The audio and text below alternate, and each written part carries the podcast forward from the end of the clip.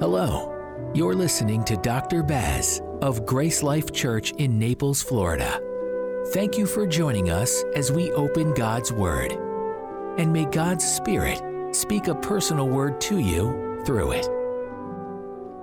When I, my brothers, and my sister Nyla were kids, we attended church regularly. And by regularly, I mean we, uh, we always went and only ever went on Christmas and Easter. And, and that was because our dad was the station commander of the military base, and he was expected to be the one to read the scripture on those occasions. Oh, we have a photo of us all going to church, uh, dressed up to the nines.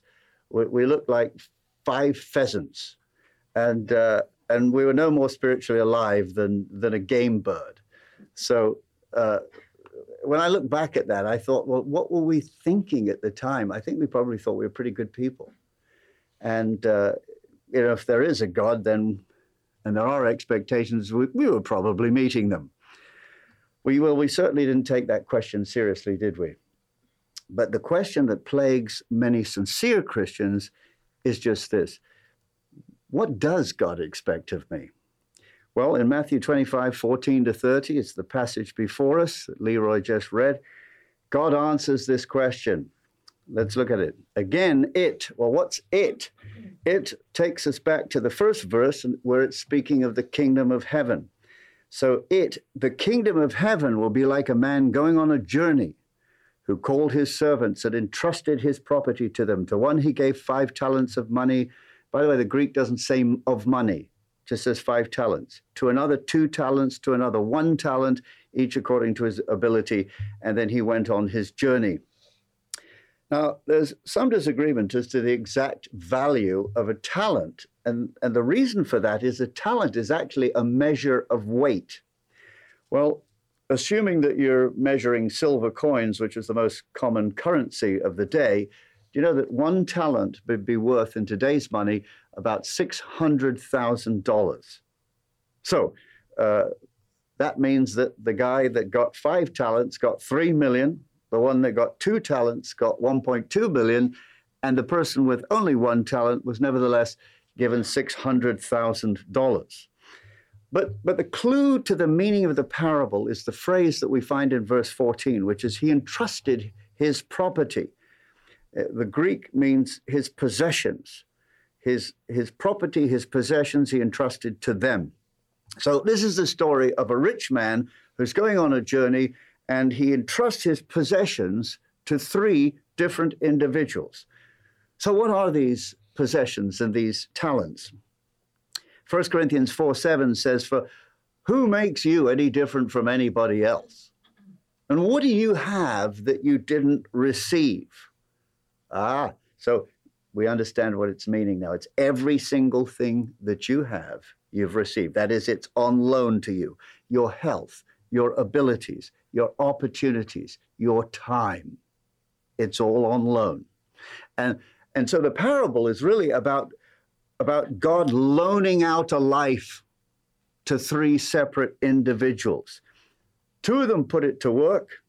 They invest their life in the kingdom of God and they double what they were given. And one of them buries it and invests none of his life in the kingdom of God. Now, as you look at the, the, the chapter, it's important to know that it follows a pattern of thought. In the previous chapter, that's chapter 24, it's all about the last days before Jesus' return. And then the first 13 verses of this chapter is all about the importance of watching and being ready for Christ's return. And then you get to verse 14 to 30, which is our passage, which is all about how not to be ready when Jesus returns. And then you go to verse 31 to 46, and you read of the day of accountability, the day of judgment. That is after Christ's return, which did, where he determines whether you were ready or whether you weren't. So, our passage is essentially how not to be ready uh, and that's what we're going to consider as we answer the question what does God expect of me? Look at verse 15. To one he gave five talents of money, to the other two talents, to the, another one talent, each according to his ability, and then he went on his journey. So the first thing that you observe is that everybody received something with which they were expected to invest in his kingdom. Now, think about that. If one talent, and we're weighing silver, is worth $600,000, then one talent in anything else, we're talking about here the least gifted believer, is still very, very valuable to the kingdom of God. Now, what do I need my talents? What do I need my gifts? What do I need God's possessions that He's allowed me to, to be steward of? What do I need Him for? 1 Timothy 1 5, 5 8, I beg your pardon, says, If anyone does not provide for his relatives, and especially for his immediate family, he has denied the faith and is wor- worse than an unbeliever. 1 Corinthians 14 12 says, Try to excel in gifts that build up the church. So your first responsibilities are to your biological family and to your spiritual family, which is the body of Christ. But then 1 Corinthians 12 7, speaking of the gifts of the Spirit, says, to, Now to each one, the manifestation of the Spirit is given for the common good. So whoever God's providence brings down the winding path of life uh, past you that you are supposed to minister to uh, is also what your gifts and abilities and resources are for. Um, and this means that no believer can say, whether he's wrongly imprisoned in the south of America or whether he's sitting on a throne somewhere in Europe, no believer can say, I, I, I can't count much for the kingdom of God. What you think is a small gift that you imagine that you have is of immense value to the kingdom of God.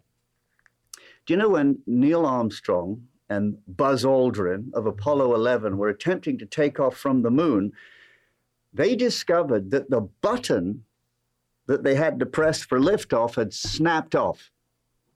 They would have been stranded permanently on the moon had Buzz Aldrin not brought with him a ballpoint pen, which happened to fit perfectly in the hole left by the broken off button.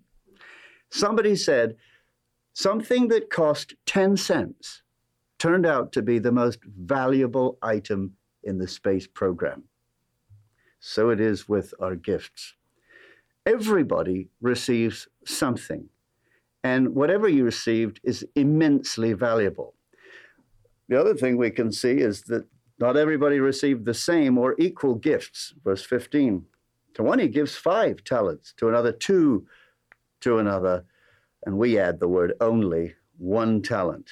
Now, of course, people are going to say, well, that's just not fair. Life isn't fair. God hasn't let it be fair. Well, the Bible, anticipating your answer, uh, your question, your query, uh, has provided us with a, a, an answer that God considers adequate. Romans 9:20. Who are you to talk back to God? And shall what is formed say to him that formed it, Why did you make me like this? Doesn't the potter have the right to make out of the same lump of clay pottery for noble purposes and some for common use? So God offers equal employment, equal opportunity, but not equal gifts. And actually, he doesn't need to, does he? Because the, he only needs to give sufficient gifts for the task and the calling of each individual. You know, that seems to be a simple truth that is, is, is fading away from the minds of people today. Governments need to learn this. As you, as you look at the governments, they're, they're, they're trying to achieve some sort of equality, and, and by doing this through the process of employing people by quota, you, you got to have transsexuals uh, represented in this department. Uh, you, we got to make sure there are not too many whites.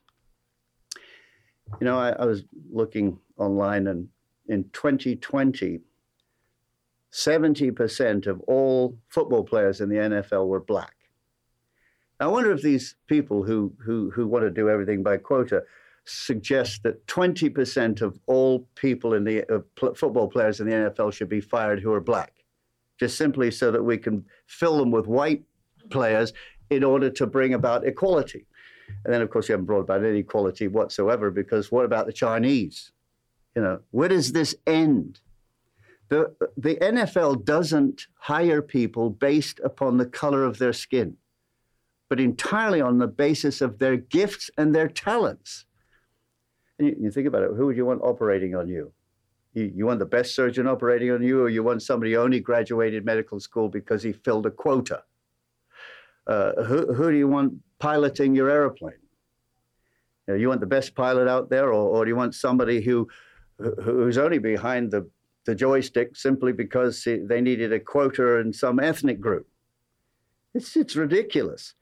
Uh, not everybody is, receives the same or equal gifts. That's a fact.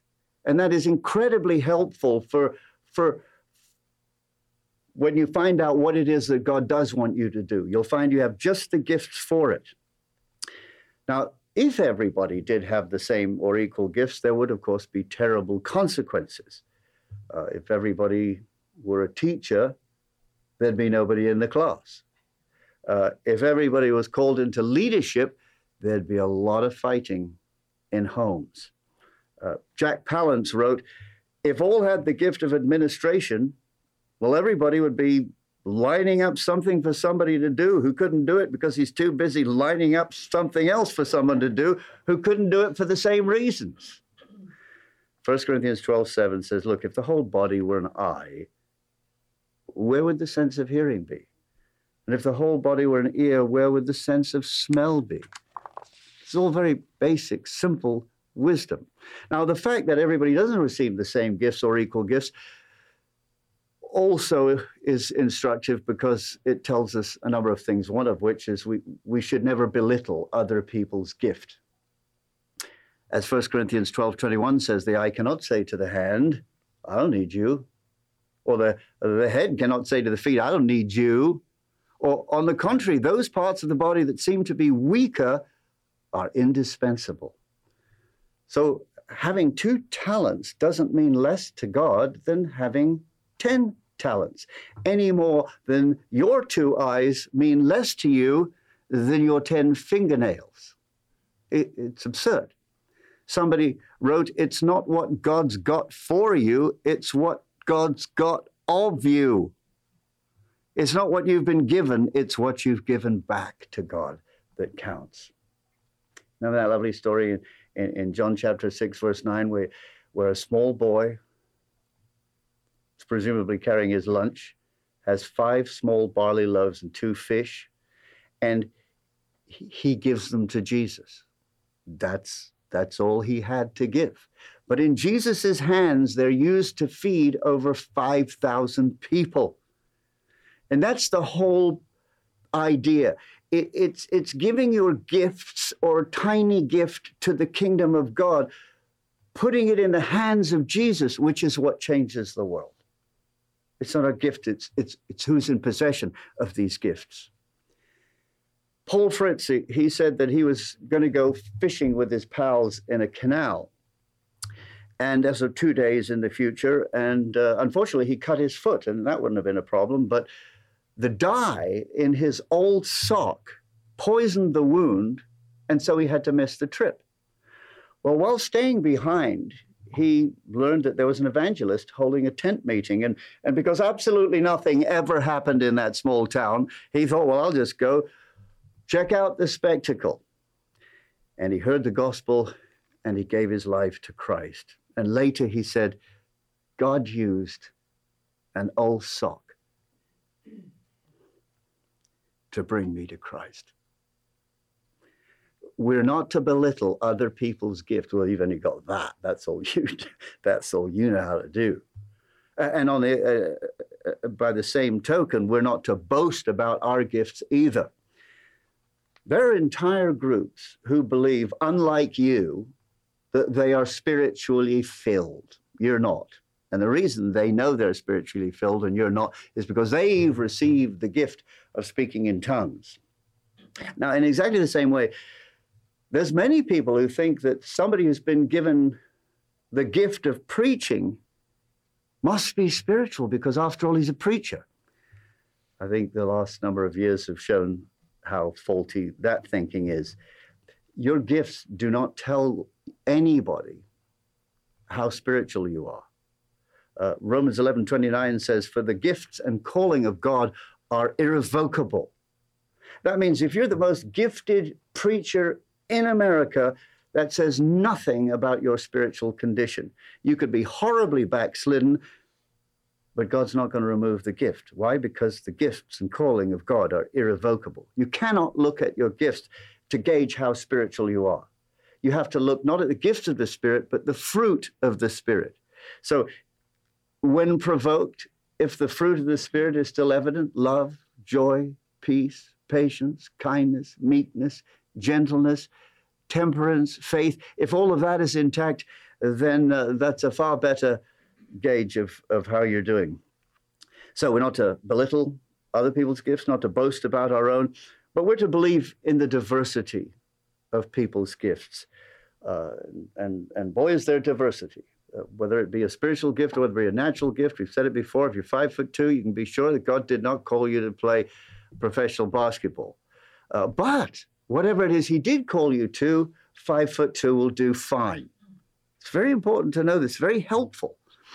A guy came to me for counseling years ago, and um, and he said, you know, I just I, I don't know what to do for a career. Well, I said to him, uh, pardon me, but my skill set is, is is insufficient to help you with what you should be doing for your career. Well, then he answered, well, the problem is, you see, my skill set's huge. And he said, My problem is I've got the skills and the talent to do everything if I just try hard enough. Well, with the tiny amount of wisdom that I was in possession of at the time, I actually said to him, do, do you think that what stands between you and being Michelangelo Buonarroti and painting the Sistine Chapel is a mere case of you not trying hard enough?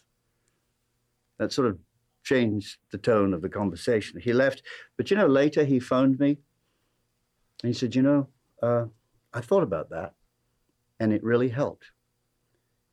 Yeah, it, it really will help. You know, as dear old Clint Eastwood said, a man's got to know his limitations.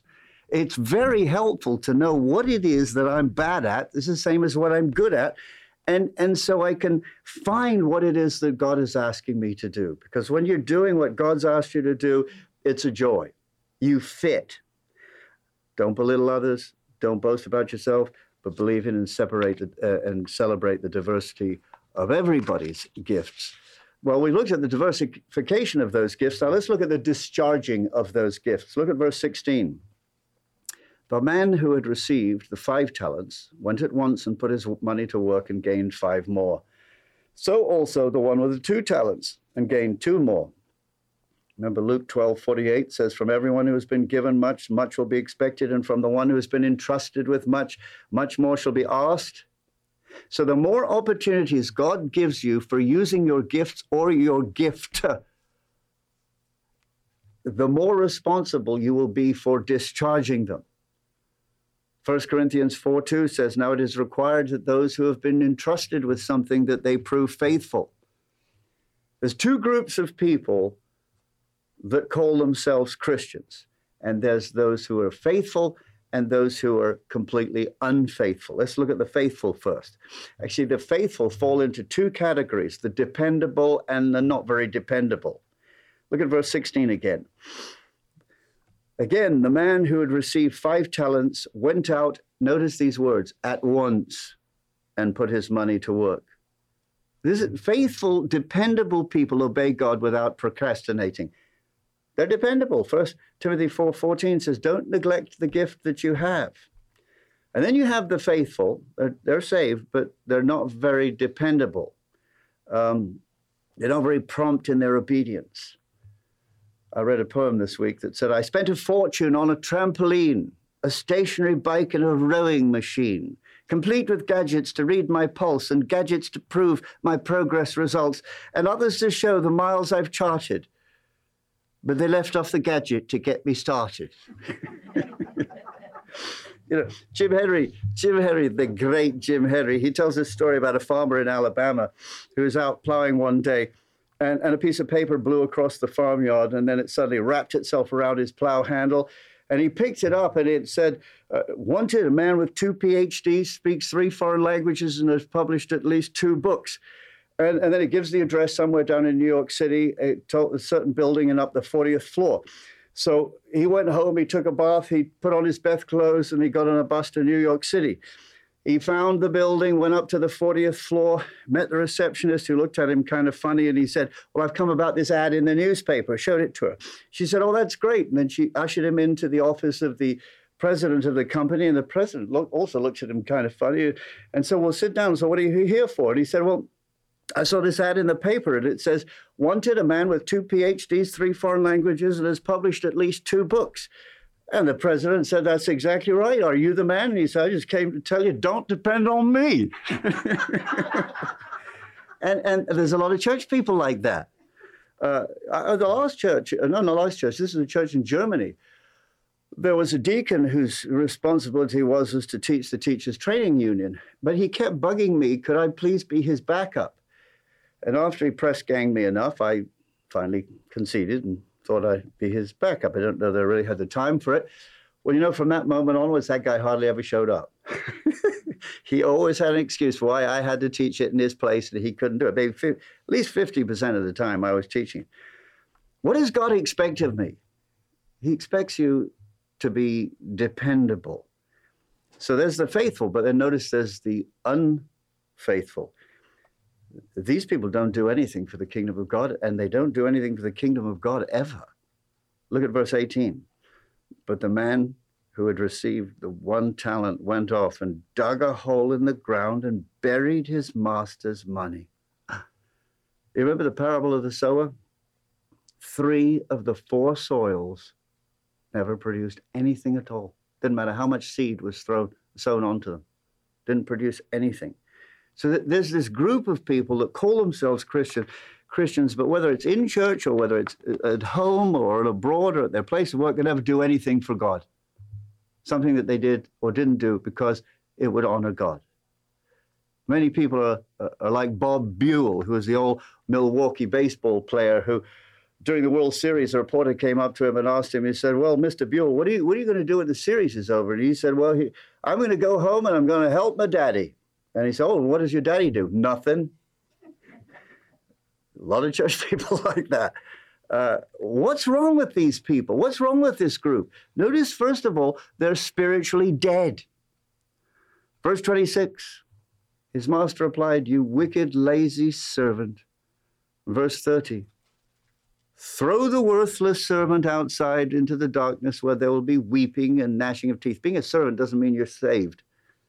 You know, there's a lot of people serving a lot of people, and it doesn't mean anything. In fact, they're doing no serving if you actually look at the text. So he, they're not saved. Genuine converts are never called by God wicked. Uh, in fact, actually, you know what they're called? They're called the righteousness of God in Christ Jesus. Um, they're never called worthless. If you look at the passage starting at Romans chapter 3, verse 10, it is the unconverted who are described there as worthless. And then, of course, they're never in danger of being damned and thrown out to a place where there's weeping and dash, gnashing of teeth, because Jesus said in John chapter 6, I have come down not to do my will, but the will of him that sent me. And this is the will of him that sent me, that everyone the Father has given me, I shall not, I shall lose none of them, and I shall raise them all up on the last day.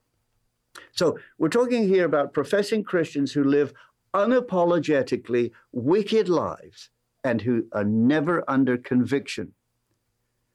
John MacArthur describes them perfectly when he says they have received the light, but not the life, the seed, but not the fruit, the written word, not the living word, the truth, but not a love for the truth.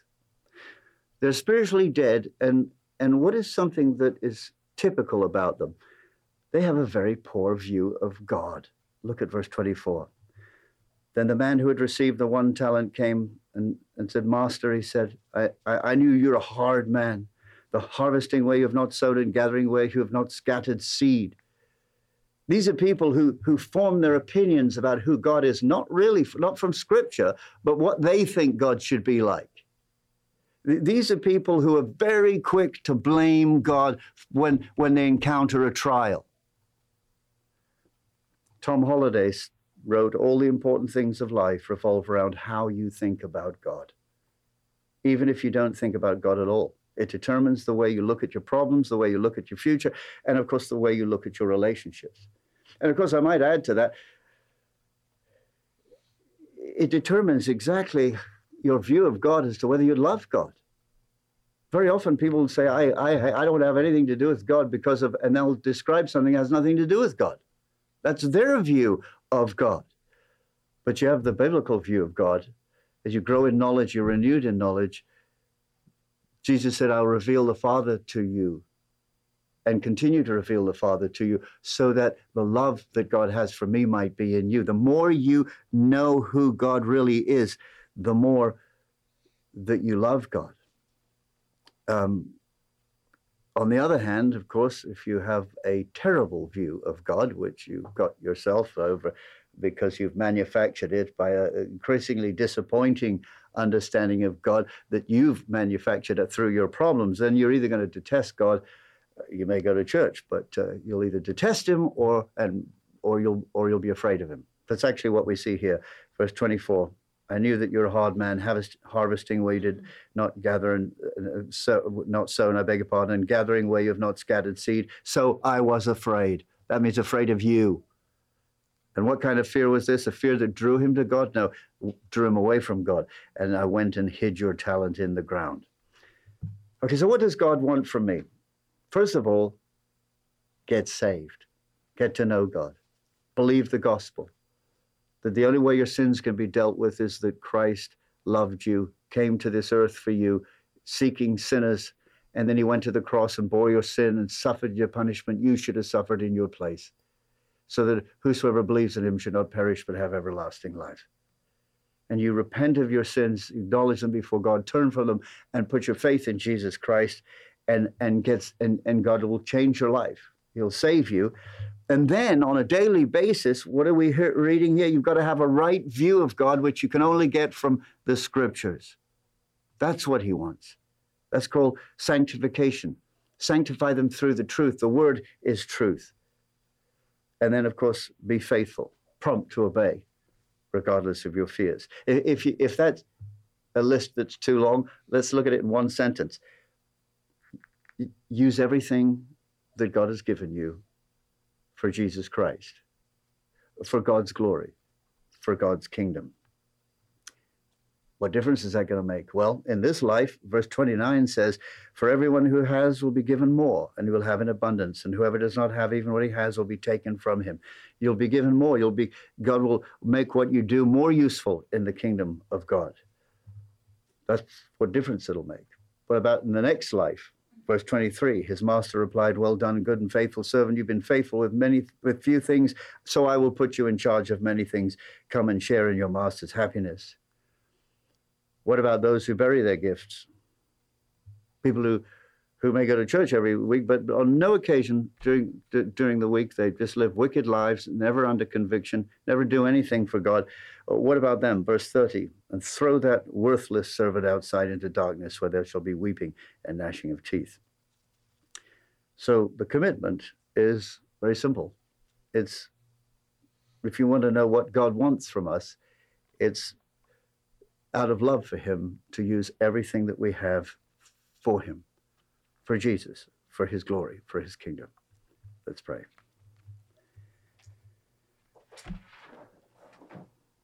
Lord, um, Lord Jesus, uh, let us consider what we have as not our own, and may we, uh, though it's very little, may we give it to you, and know that you will do great, mighty things with it, because it's only in your hands that it's worth anything anyway. We ask this in Jesus' name for his sake. Amen. Uh, I'm going to give you a benediction, which is um, kind of a prayer as well. It's from Hebrews 13, verse 20.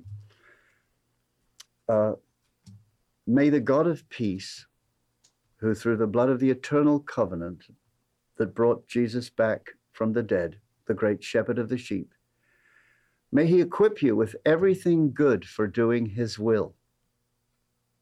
He'll give you all the talents, all the gifts that you need. And may he work in us what is pleasing to him through Jesus Christ, to whom be glory forever and ever. Amen. Amen. So go and, uh, and uh, live for him and with him.